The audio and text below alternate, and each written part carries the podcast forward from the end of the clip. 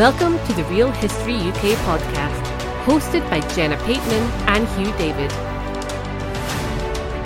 Produced by 4D Publishing, first run airing on the Bunkazilla network. Hello and welcome to Real History. This is the podcast where we look at historical fictions, be they film, TV, play, book, musical, comic, and maybe one day even in songs, who knows. Uh, and we discuss the historical content therein, and for fun we give it a score. How accurate is it really? A 1 to 100. My name is Hugh David. I am your co-host, co-producer. I am a teacher of history as well as a consultant in various media areas, and with me is my co-host, Jenna Pateman. Hi, I am a postgraduate student at the Goldsmiths College in Queer History, and I am a member of uh, several HA uh, historical association committees. So, yeah, bit of a passionate one about history, me. Excellent.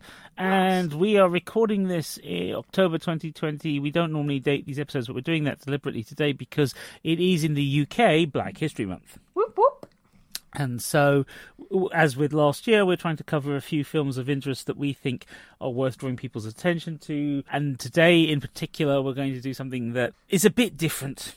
Yes, For good well, reasons. It, it was a bit different from what we were originally going to do as well. Well, well, that too. But what we chose is 1993's Disney film Cool Runnings. yes! which I think is a brilliant suggestion by you, Jenna. Thank you very much. People who have access to Disney Plus can see it. There's DVDs out there in America. It's on Blu-ray. The Disney Plus is version is clearly the Blu-ray transfer, the high, high definition. It, it's very, it's a bit of a dated master, but it's a pretty good-looking master. All things considered, I was expecting it to be a bit more, look a bit older. It actually looks pretty good indeed. Pretty, pretty crisp and clean. I watched it with Evelyn, and normally if we watch old films, she comments. Okay. She didn't really comment on it, so Um, and it, what is it about? Well, it's about the Jamaica has a bobsled team. exactly. it is about the uh, the fact that in 1988, The year the, I was born. at the Calgary Winter Olympics, Jamaica as a country entered the bobsleigh race. Now, this is obviously a matter for both.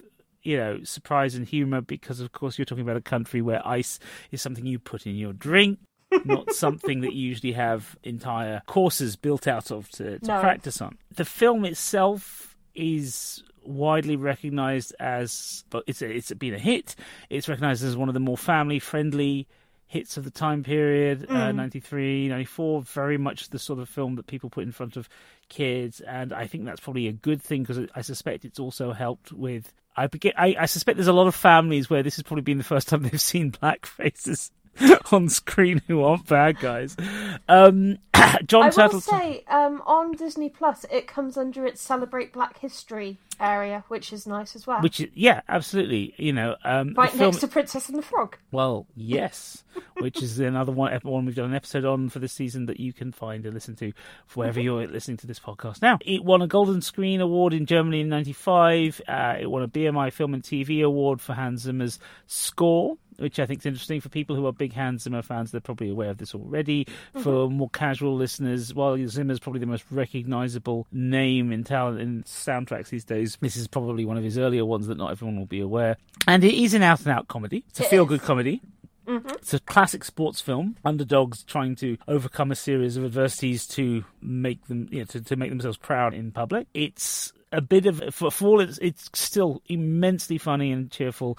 But it is slightly bittersweet given that one of the leads, John Candy, passed away Yeah. Towards the end of the 90s, I think it was. Uh, this was mid-nineties. actually his last film. This was his last film. This okay, I thought he had one more afterwards. No. Right, I think that's a shame. He was always a, a, good talent, fun screen presence, and I always uh, admired him and liked him. So that's Hmm. this film just made reminded me how much I used to enjoy films when he turned up in them. Yeah. And I think the other thing now, if you're watching it in, in 2020 October onwards, the first song over the end credits is the famous Johnny Nash song. I can see clearly now, although it's performed by Jimmy Cliff in this version, but Johnny Nash himself passed away this week, sadly. But uh, a great star, massive talent. You know, no one's ever. That, that's one of those unforgettable songs. So yeah, so there's a little bit of bittersweet nature to the film when you watch it now. However, it's also got an amazing legacy, which we'll mention towards the end. But for now, let's talk about the historical side of this film. because it's inspired by the true story.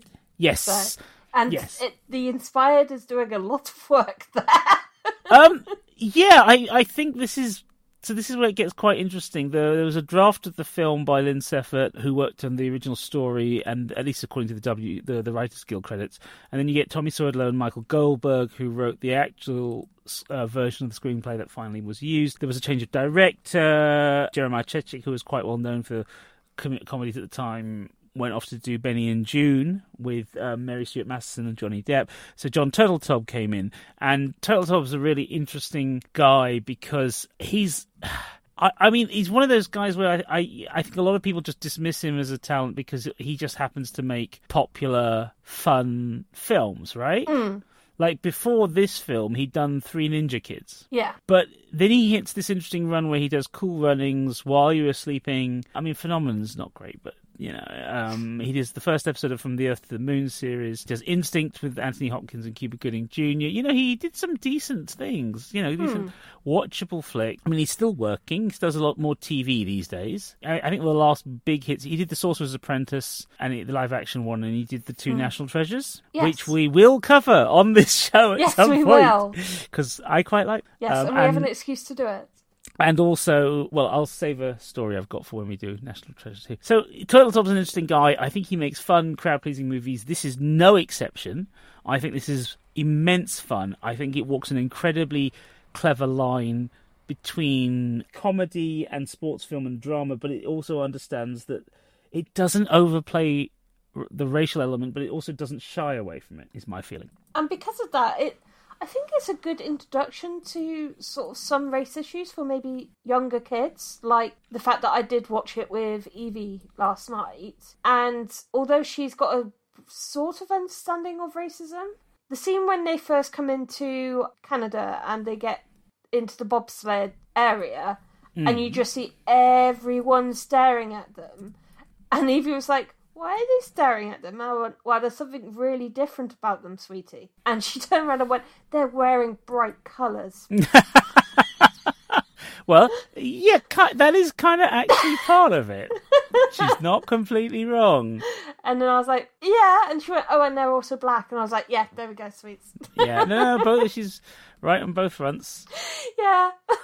But it, it is interesting how that works. I mean, I think that's the other thing, isn't it? This is, I mean, we haven't intentionally done two Disney films in a row, but it does come back to this whole idea of, you know, Disney, this, the kind of principles that Disney as a company tries to get across in what it hmm. does, and and sort of this is a rather interesting. You know, kind of take on that sort of thing. It's it's the, the I I actually refused to watch the film originally because I was very concerned that it was going to be racist towards Okay. in its in its portrayal. I felt like it was going to be stereotyping Jamaica. And That is very easily done. absolutely, and it's interesting to watch interviews with the cast in two years ago, so thirty years on from the original event. Uh, so not with the cast, with the original sports people, the original bobsledders, and to see them talk about how they th- they were themselves concerned that this was going to go a certain way, and then they realised that you know what they, they were involved to some degree, at least in terms of being researched. And then you know when they finally saw the film, they were like, actually, this is this is not so bad. You know, this is kind of it's a, they recognise it as a feel good film that is built out of their experiences, but isn't really their experiences. And I think they saw that as an opportunity. I think they saw that as an opportunity to. I mean, I think the reason they've supported the film over the years, other than the fact it's also given them, you know, longer careers in other areas as well, is this idea that they feel it's really it's been really important to show something of what they consider to be truly Jamaican spirit, and I think that's really intriguing. I think the idea that an American funded, well, Canadian fund, an American funded movie uh, made in, made predominantly in in Calgary is, you know, it's a, it's the kind of film that you just don't you don't expect it to necessarily be to become as as much of a, a reflection of the people it's it's originating from. I mean, I can think of English, you know, films about England or set in England that are by Americans, and they don't always get right what we think they need to get right. Yeah, I mean, especially as this was made in early 90s, hmm and the fact of it's. There's nothing problematic about it. Um, nothing Oh, obviously, uh, obviously yeah. problematic. Yeah. So there was nothing as a white woman watching it Mm. that jumped out at me, uh, going, "Ooh, okay, maybe not."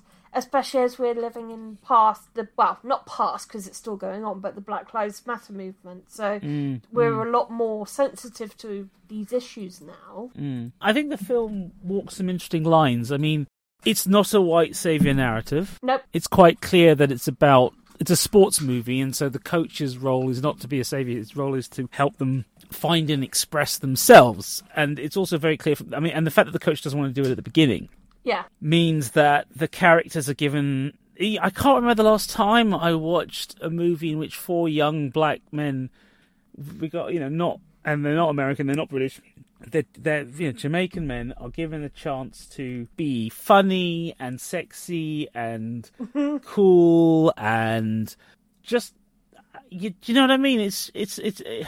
and they all get their chances to do something courageous as well. And obviously, you do have Dougie Doug. He's like the Rasta stereotype, but at the same time, he's played with more nuance than that.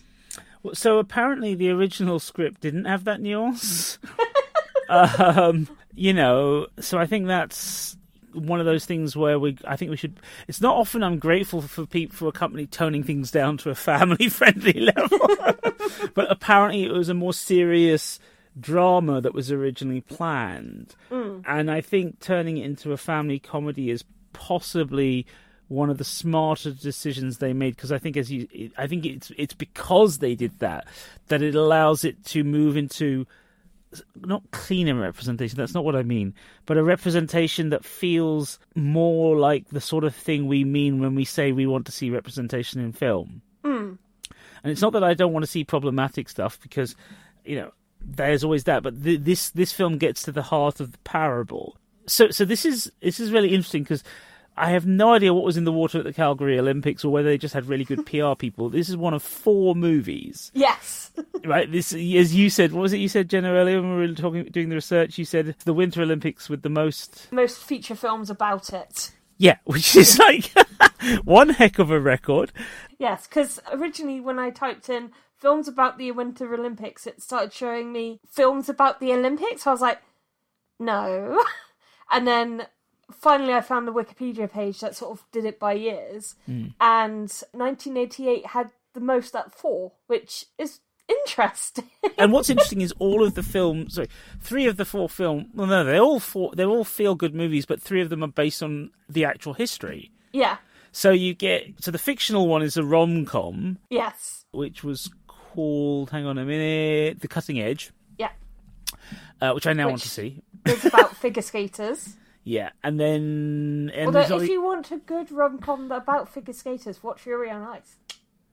what- oh oh right okay. um and uh, uh yeah, I mean, interestingly, the cutting edge isn't solely at Calgary '88. It's between it's Calgary '88 through to the next one. Yeah, Um, 1992. Yeah, so that's fictional. Obviously, the others are Cool Runnings, which is fictionalized version of the Jamaican uh, first ever bobsleigh team attempting to get itself into the Winter Olympics and then you know carry itself through the rounds. And then you get Eddie the Eagle, Yes. recent film here, uh, which which is one of the reasons I didn't know as much about the Jamaican issue because of course British media was full of that at the time of Eddie. Yes. And then to our to our to both your and my great surprise, recent Korean smash hit film. Well, I say not recent, isn't anymore. It's 2009, but Korean smash film 2000 from 2009, uh, Takeoff. is about the fact that this was also the first year for the Koreans. Koreans to enter the Winter Olympics. In this case, they were entering it with ski jumping. Yeah. Uh, and funnily enough, the film that was made in 2009 is also a kind of true story, feel good type. You know? Although being Korean, it has massive melodrama. Um, well, of course, it's Korea. Yeah, exactly, which is fine by me. Um, so I need to see that now. Actually, I can't believe I haven't seen it. But I'm, I, it's amazing. You and I are talking about a film based on the Winter Olympics. and We suddenly discover this is the most uh, fictionalized Winter Olympics in history.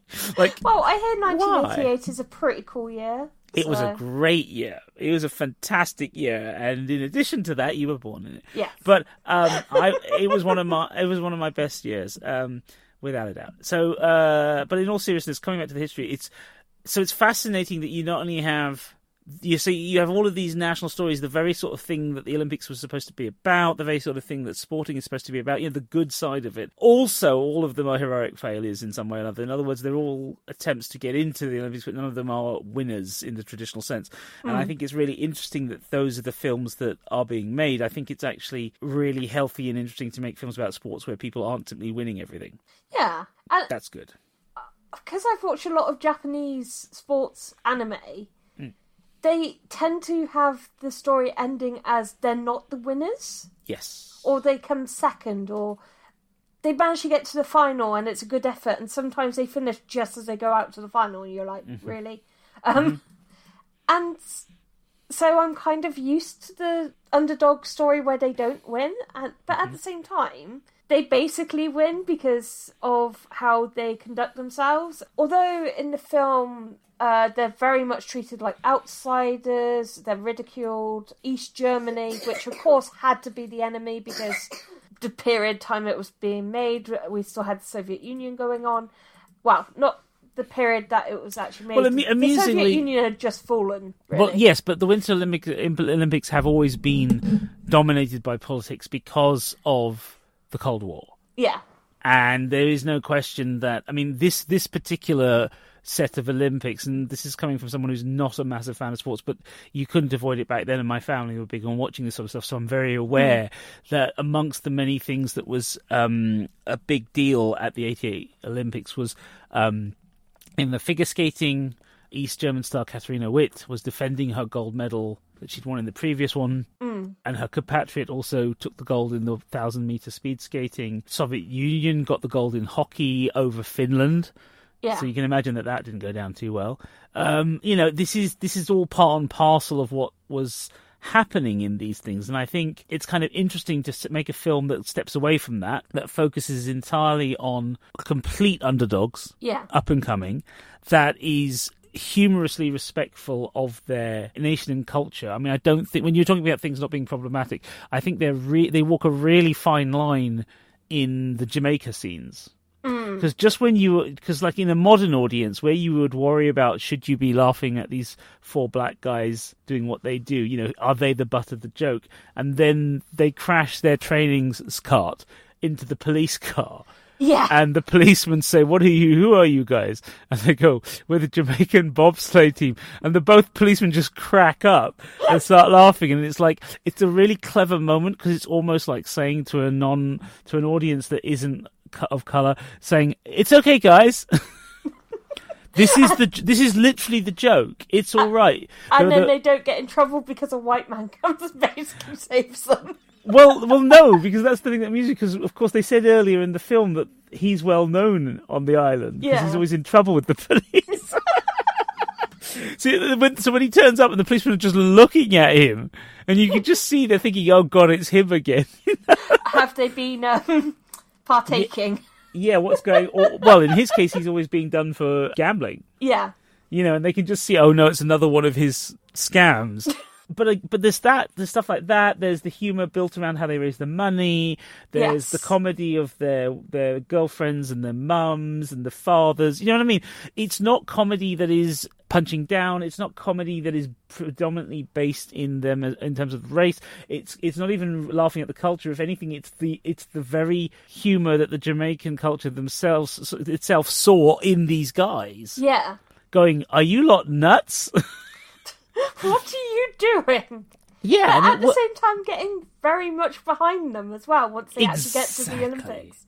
Exactly. And Because I it's that think, kind of thing of they're oddballs, but they are oddballs. well, well, exactly. I mean, the whole th- the whole thing. The film version starts when one of them is trying to be. So two of them are trying to make the Jamaican team for. Spr- is it sprinting? 100 me- 100 meters. Yeah, they're trying to. So they're trying to sprint, make it for sprinting, and they don't get in for various reasons. They lose. They don't get into the. They don't Because, qualify. uh, well, it's three of them four bobsleighers are trying to compete for the Summer Olympics, yes. and then one of them trips, which then takes out the other two. Yeah. And, And- one of them was basically a shoe in. So if that hadn't have happened, he would have been going to the Summer Olympics. Well, that, that's the way they tell it in the, in Well, the yeah. film. Yeah, yeah. No, in, in real life, the sprinter was the last person to come on board. yeah, Apparently, they said this is one of the bits that was too crazy to put in the film. They, they came on board and trained him in three days before they had to go and perform. And it's like they were told they couldn't put that in the film because Yeah. no one would believe them. Uh, I was like, "Oh my god!" Uh, so this is the thing. It's one of those. It's one of those films that messes around with history.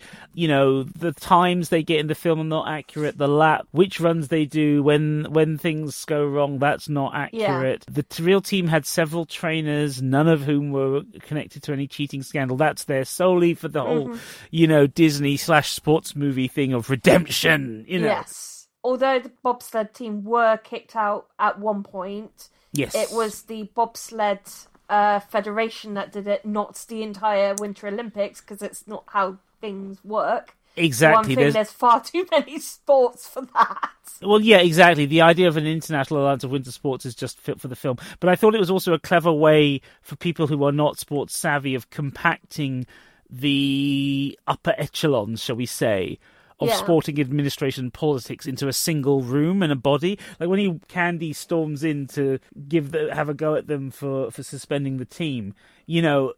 There's, it's made really like that again. That's one of the points where race is allowed to creep up Yeah. because it's so blatantly obviously an entire room full of old white European men and American men. Like, like they, you, like you, you, you know it because you. It's it's made the, the way the camera sits, the way everyone's positioned, the way their accents, everything about it And just they're all having reeks. Such a good time before he comes in, and then as soon as he leaves, that you can see them all sitting there going, "This is awkward."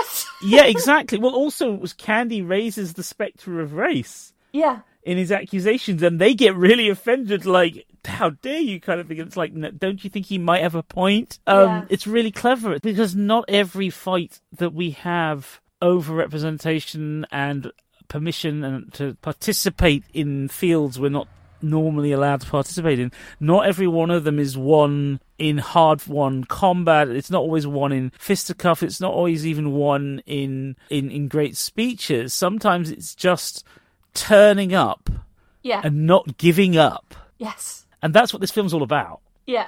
I think it, it's an interesting way to take a particular historical event, which genuinely is also about that. I think one thing I would have liked to have them uh, to fa- for them to have found a way to include is the fact that the sprint, the original sprinters, were all from the Jamaican military. Yeah. I think that would have been quite cool to have at least have had one of the characters like have a uniform and just show, you know, again representation. They're not just athletes, but they're also specialists in their field. They know what they're doing. You know what I mean? Well, the sprinter, he's meant to be a teacher, from what I could gather from what some of the context clues. Yeah. because his yeah. girlfriend or wife, I, could never decide if they were married or not, kept said about the fact that before he goes off to do his Olympian sprint, he's she says about, oh, don't you have marking to do? Mm, mm. But at the same time, the other ones you're like, what do you do? Obviously, Junior's going off to go do hedge fund. I can't Mm, remember his name, but um, his nickname was Baldy. I have no idea what his job Oh, is. Yul Brenner. Yul Yeah. Brenner. it's the best name. And then Dougie, Dougie, I think owns a shop. So it's like, Yeah. okay, you've got quite a spectrum of different people from the island there as well. Yeah, yeah, you see this you see the kind of range of classes and societies and you kind of you get this sense of an island that is slowly pushing itself forward on the on the world hmm. stage and is trying to, you know, there's diplomacy and politics at home as well. I found the accents talking about Jamaica, I thought the accents were a little all over the place and apparently that was one of the problems because the actors made an effort to be authentic with their accents and then they were told by the producers and directors that that was too Jamaican, Right. and they had to speak clearer. Uh, Dougie Doug said that he was told he had to he had to try and be more like Sebastian the Crab. Right. So even if there wasn't quite as much racism on screen, it was definitely off screen. I mean, the actor who played Junior was actually the accent coach to help Oh, them with wow. Trinidad, and he was an intern reading scripts, and then they just cast him because they thought he was great. So on the one hand, it's like you guys are not Jamaican enough. On the other hand, it's like, hey, you're doing pretty well. Plus, you're Jamaican. Come and play. like because he thought he thought he wasn't going to get it because apparently they had people like Cuba Gooding Jr. and Jeffrey Wright lined yeah, up for the role. that. Yeah, and then he was just like, and then they were like, "Yeah, come on in, you're doing a screen test." Well, it is surprising that they didn't have any big names like I can't say his name. Cool. Cuba Gooding Jr. Thank you. Um, I, I, well, I was trying to get my head around this 'cause- because Malik Yoba's gone on to be a reasonably big star in the states. Yeah. Raymond Barry and Peter Outerbridge have been seen in a ton of stuff because they're very good at. They they look like old white again old white guys who should be in suits being bad guys, and they do that very well. Leon, I know I've seen him in uh, who plays Darius. I've seen him in quite a bit over the years, quite a lot of TV, including one of the the best dramas of the '90s, which was Oz, which was the first ever HBO drama before The Sopranos. Yeah. So he was in that. They all went on to big stuff. I mean, Rawle D. Lewis, who I just mentioned, he went on to K-Pax and Spy Hard and stuff like that. Um, I think it's interesting. There's kind of a variety of. I mean, you're right. It's it. I do wonder. I mean, I suppose I should look it up. Really, does does anyone know what how what the size, rough size of the budget was at the time? Seventeen million. That's not that big, even by '93 standards. Yeah. So I think it was very much a question of getting it made affordably. It's, it, I mean, you know, you know, you're you're an expert on Disney. You know how it works. Yeah. They they don't always like to spend the money. Apparently, they wanted Kurt Russell for Blitzer. Okay. Um, I think John Candy does a good job, and he has that sort of. You could see him being a washed-up coach mm, kind of thing. I think he's great. He's. I do really enjoy him in it, and it's sad that it's yeah. this was his last film. Appar- uh, apparently, he took a pay cut to play the role because he wanted to play it so badly. Aw. Yeah, because he, he really felt strongly about it, and I think that makes sense, knowing he would pass on, and also he was so he's so good in it. Mm. You know, this is someone leaving a legacy behind. And, and and and here's the thing, right? I think you know, Black History Month, we could have plucked all kinds of sports films out Yeah. of the hat, and there's all kinds of sports films in which the racial the, the issue of race and the fighting to be heard and be seen is so much more prominent mm. that some people are probably going to say well why did you two pick this? Really this is just a feel good film for kids. And i think that's exactly why we picked it. Yeah. because it does work at the level of education that we need these films to work at in the modern era, where we're trying to show kids from an early age different cultures, different ideas, and how they come together. While I appreciate that there was more camaraderie and support for the Jamaican team when they arrived in Calgary from the other teams than the film suggests. It's a film. It's a Disney film in particular. They want to have their villains, and you, you need to put them up against something. And it's also a, a And it's easy to use East- East Germany.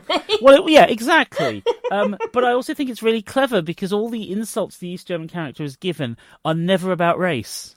No, they're always Jamaica. Well, they're, they're Oh. macho. I can't. I can't do the accent. You can't. You can't do either of the accents.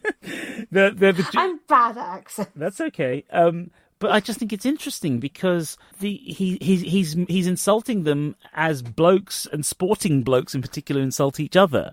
It's Yeah. about ability, skill, macho stuff, you know? Mm. And yes, I'm not disputing that there's an undertone, a racial undertone in there, but they're very clever about how it gets expressed. And I think a lot of, I think that's a much more recognizable racism for a lot of us who uh, come across racism. Not everybody lives somewhere or go or, or is raised somewhere where the the racism is punch in your face obvious. Sometimes it's more subtle, and I think this is a good film because of that because it, it shows you that side as well, and it also shows you the conflict internally. We're never the reason each of the Jamaican sportsmen is involved in this. They each have their own reasons to be there and their own conflicts and their own character arcs, and again, it's about looking at them as human beings. And again, that's something I think I think it's too easy to make film sports films about people of color achieving things and make it symbolic. Yeah. This feels I mean, real. Even if we went to the Olympics, there are many films about amazing people of color. I mean, look at Jesse Owens, Mm, of course. Which is definitely something I want to cover at some point because, yeah, Nazis um, has its a uh, area of specialties for me. Yeah. and also because of my knowledge of world fairs and the Olympics, sort of ties very much into that as well. Mm. So that is definitely a film I'd like to cover and have a look at. But it's, I think what you said is completely correct, and it's there's so many movies where race is brought up a lot more in as a sporting issue, Mm-hmm. and it's just nice to see it not subtly done. as It is no, it is subtly done, Well, yeah, I'm, relatively. I'm trying to think of the right words, and I was, No, I think you're right. I think you're right. Yeah. You're absolutely right. It is subtly done. and it's kind of, and it's nice, and it's like Princess and the Frog seem to slightly ignore race as an issue, even though it was definitely an issue. While this one is still a kids' film. Mm. Both films I've watched with my daughter week, uh, one week to another, and they're still both very good films for her. So, and it's not the nice thing about that is I got to say this is actually a thing that happened. This is at the Olympics. She understands that the Olympics are a big deal, although she might not understand anything about bobsleighing. Mm, mm, mm. So, although um, we after we watched the film, I did send you that silly little video of her doing a quick review, mm. and she was. I asked her, did she want to go bobsleighing, and she was like, yes, even though they crashed at the end. No, yeah. But I mean, but you know, just to reflect on the opportunities for performers in the in you know, just to look at the reality of it. If we take Rawle D. Lewis, right, who played Junior, right? Mm. Before this, he has he plays the third gang member in an episode of Hill Street Blues. That's his credit, gang member number three. great. Then he gets to be Haitian workman in an episode of MacGyver, and then he gets to do Cool Runnings, and they, uh, Yeah. you know, and it's like, and then after Cool Runnings, he gets. I mean, he has lots of like smaller roles, but they're, but again, it's stuff like the boatman, right? You know, the guard, the security guard. Do you know what I mean? He's. You just kind of go, well, this is literally what the reality of it is Yeah, so the film is not just an opportunity for the people in it, but it's also an opportunity to show us something that we didn't see normally then, and clearly don't see very much since. Mm. And I think that's a really, really good thing. Um, you know, I think that's remarkable. I think it, we should have films like this out there. And in fact, it, it's it's quite interesting that five years after the event, this gets made, but it takes them till four years ago to make Eddie the Eagle. no, wasn't it two thousand nine? oh, was it? Fair enough. Yeah, so eleven years ago. Yeah. So you know what I mean. It's kind of interesting. Time is a funny thing. Yeah, uh, it's just an in- it's just interesting how long it takes some stories to get made and why and how. But I I just find it interesting that this feels like it's got so much going on for it, and I love that it's become popular and a staple. I mean, It's a cult classic now as well. well, I wouldn't say cult. Ninety-one thousand votes for it in on IMDb, giving it seven out of ten total average. Sorry, Hmm. ninety-one thousand's pretty high for IMDb. It's a cult Disney, if that makes sense. So yes, Disney's always, even if they're cult, are always going to have a higher percentage of people. Yeah. Well, if you think about the thousands of films that are on IMDb, this one's in the top thousand. Oh, okay. It's 851. Wow. Oh, sorry, it's up eight. No, my mistake. It's up 851. Sorry. I will cut. let me cut my mistake out later. Editing. Yes. Um. Hang on. Let me find some actual facts. Uh, okay. Let's look at it this way. 17 million dollar budget. 154.9 million box office. That's pretty good. I, I think that will, yeah, that that kind of qualifies it for for being po- genuinely popular on a world scale. But here's the real kind of legacy of the, of a film like this, and and this is the other thing I think in Black History Month. A lot of films we could discuss in this, not all of them have the effects that you hope they will. Hmm. And I think something like Cool Runnings has had a massive effect, not just outside of Jamaica, but inside Jamaica. You have the various original members of the actual bobsleigh team who have gone on to do all sorts of things, including one of them has actually produced a, kid, a children's book based on this Oh. called Yes I Can, Oh. right? Which I think is I want brilliant. that now. Yeah, I, I, sort of, I think that's a brilliant idea, and, and he's a motivational speaker as well. That's awesome. yeah, and he's like he thinks that's the most important message you can get from the film is the message that he's made a career out of now, which is you can do this, but you need to get your head right and you know do this and that, but you go for it. Don't say, don't let people tell you you can't do that, um, which I think is interesting. But he says it was so important within Jamaica to have that message, and he said it back then. He said, you know, he, he- little boys could see the film and go, oh my god, I could be in the Olympics. He said now he says you know, here we are. We're working with the Jamaican women's bobsleigh team for the th- for the thirtieth anniversary of this entry, and of course they and they were going to be Olympians, and he's like, now little girls in Jamaica will see them and go, I can be an Olympian, and I thought that's really cool. Well, it's not just I can be an Olympian; it's more I can be a Winter Olympian. Yes, sorry, Because yes, I will say Jamaica has always had a really good place at the Summer Olympics. I mean, good point. Look at uh, Usain Bolt. Mm, mm. And uh, how, because he was running for Jamaica, but he trained in Britain, I believe. Mhm. And so Britons very much took him into their heart. Mm. Even when he was running against British people like Mo Farah, people were still going, yeah, Usain Bolt. So it's like, Mm. I think it's nice to see with the Winter Olympics because no matter what, the Winter Olympics is going to be a very white dominated sports arena, no matter what, because it's the countries that you're in. But hmm. there is starting to be a lot more diversity, and I think people like the original bobsleigh team helped that because there are other countries that don't have a great winter not winter sports but just they don't exactly have ice and snow competing. Mm. and just getting a passionate for it. Or it means that they might be representing their country say of Jamaica but they might train in Britain like Usain Bolt does in the summer Olympics. So it's just showing kids no matter who they are they even though it might seem very very silly what you want to do still go for it. It might happen and that's always a good thing. Yep, Yeah. agreed, agreed. So, do we think we can give it a score, given we know how much of it is fictionalized? Because this is the problem. It's like bits. It, it's such a it's such a carefully kind of oh yeah we can use that bit but we won't use that bit and we'll use that bit but we won't use that bit.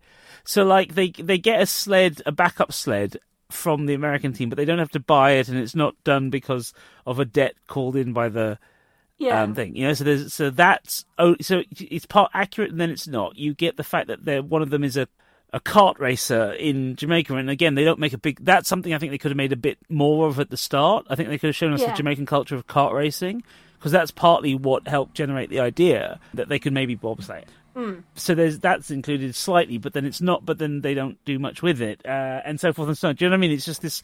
There's a whole list of. There's all these things that they could have done but didn't, and I just wonder. At the same time, they did use footage from the actual sport, the actual runs that they did as well, Mhm, mhm. including the crash, Yes. which that crash looked horrific. It did. It really did. I was absolutely heart in mouth at the time. Um, so I think, yeah. So so that is something. Sorry, I just remembered um, my thing about win- the Winter Olympics is how can we throw ourselves down this icy hill the fastest? That's basically what most of the sports are. Yeah, yeah, yeah, yeah. That's very very true. I mean, you know, How I, fill I, ourselves with snow? so so does that mean you're going to apply for cheese rolling to be entered as an, a Winter Olympic sport? No, because it's a summer Olympic sport because it happens in May. Yeah, but it, but it's about getting to the bottom of the hill as quickly as possible. So that. anyway, uh, sorry. Do not disparage my national sport, my county sport. County, yes, county sport. Not even sport, county tradition. so, do, do you think you? Okay, just briefly as an aside, was it? uh Was it? uh Do you think it was invented as a way of culling the idiots from the herd?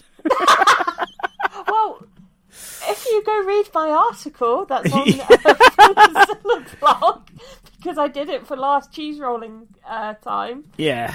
although it wasn't happening because of COVID, although they did roll a Babybel down the hill. I'm like, that's amazing.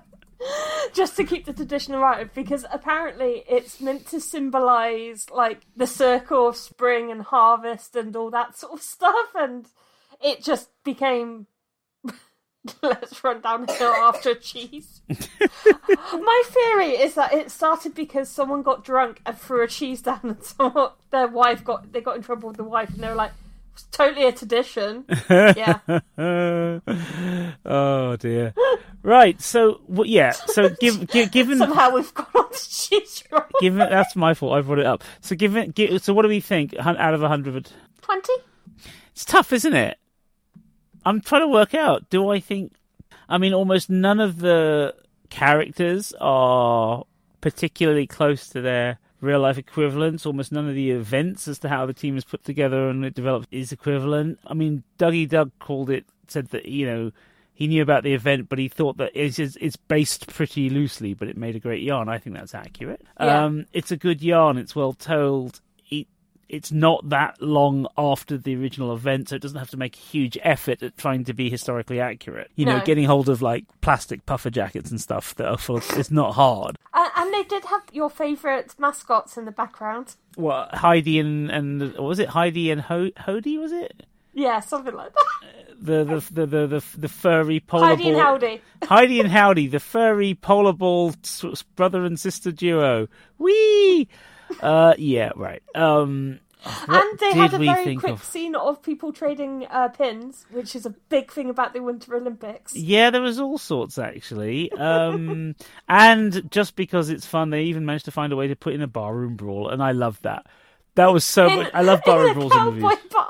Sorry. In a cowboy bar. Yeah, I, well, Calgary. I mean, it's Calgary. Calgary has a huge tradition of of, of cowboys, and because of, I mean, they film loads of westerns up there because of the scenery. Hmm. Um, most of East, like Unforgiven, was up there, and a whole bunch I was of like, what is the whitest dancing we can possibly yeah, line do? dancing exactly. But- Line dancing. But the thing is, which I did as a kid. yeah, but this is '94, so Canadian country was just starting to get really big, and I mean, Shania Twain Hmm. is just around the corner.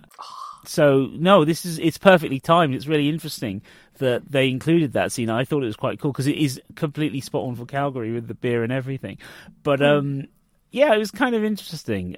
But all that stuff, as we yeah, none of that happened. So can we even do twenty percent? I mean, fifteen. Trying to be nice. Yeah. Yeah, no, I agree with you. I agree with you. I mean, this we do this arbitrarily, but to some degree. But I do feel like if you like, you showed it to Evie yesterday. I would say, as somebody who was alive at the time, I would say this is like fifteen percent historically accurate. Mm. But it looks right and sounds right, and is a heck of a lot of fun. Yeah. Does that sound fair? Yeah, 15% sounds really fair. Yeah, let's go 15. Okay, so on that note, great. So Black History Month, uh, uh, feel good comedy. There's a.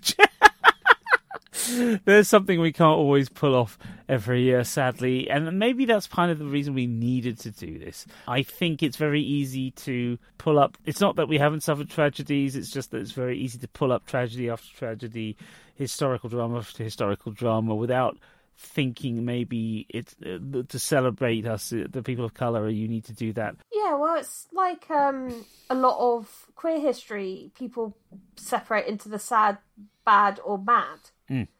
and it's like that's not the entirety of the history. Precisely. The the problem with we went into it in our lecture that we had is about the fact of most of the records we have of queer, queer people is because of cr- uh, criminal records. So that means that that's the only way we can put see that these people existed. Yep. I mean, at least with people of color, it's a bit more obvious. Well, um, yeah, sure. But at the same time, there are so many sad, bad, and mad stories that people like to tell. It's nice to tell this one. Yeah. So, I mean, if we're still going with what we're planning to do next week, it's going to be very opposite from what we've done. Yeah, yeah, yeah, yeah. There is that. There is that. But that's what we're trying to do here is provide a, a little bit of variety in the podcasting field. Yeah. yeah.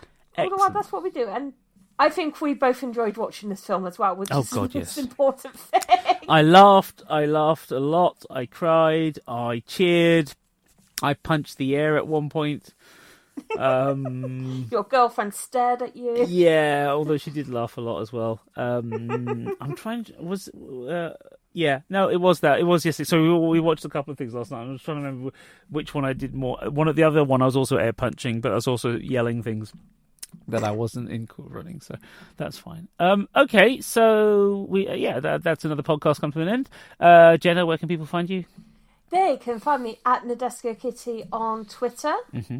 They can also find my local branch of the Historical Association, so Gloucestershire branch, on Facebook. And I will be sharing the talks to the Real History Facebook page at the moment because they're all online. So no matter where you are in the world, you can come and attend and find out what's going on in this little branch or many other branches, which is always cool.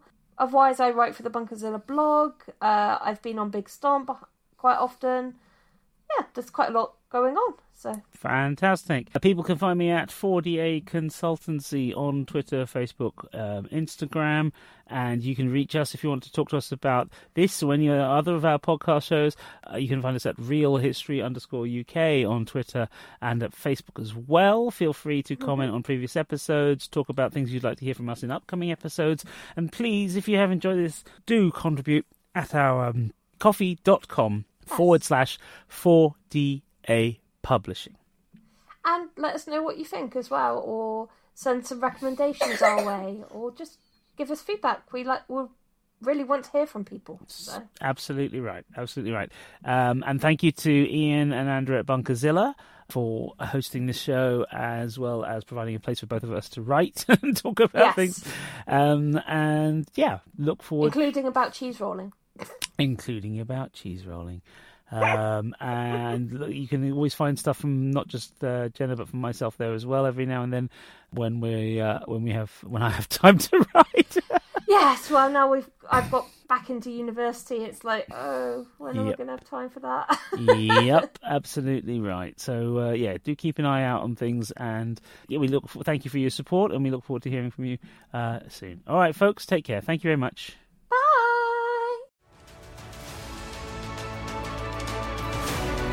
If you enjoyed this podcast, please buy us a drink at ko-fi.com slash 4DA Publishing. Keep up to date with us on social media at realhistory underscore UK and don't forget to like and subscribe.